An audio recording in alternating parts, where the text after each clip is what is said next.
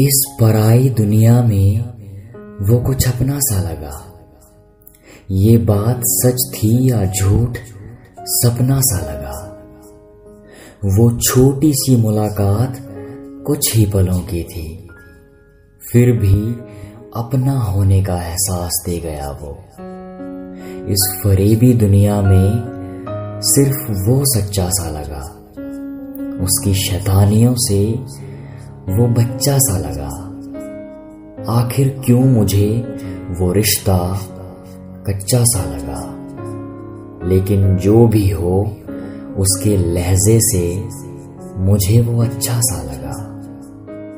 उसकी बातों से साहस उसका पक्का सा लगा।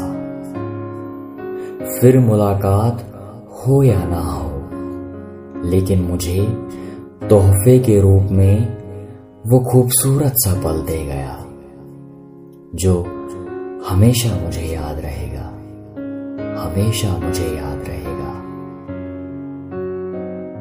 Thank you so much video देखने के लिए। अगर ये शायरी, ये पोइट्री वीडियो आपको अच्छी लगी हो, और अगर आप पोइट्री, शायरी, कोट्स, मोटिवेशनल वीडियो देखना पसंद करते हैं तो हमारे YouTube channel the Sachin Kumar को दिल से सब्सक्राइब कीजिएगा, वीडियो शेयर कीजिएगा। Thank you.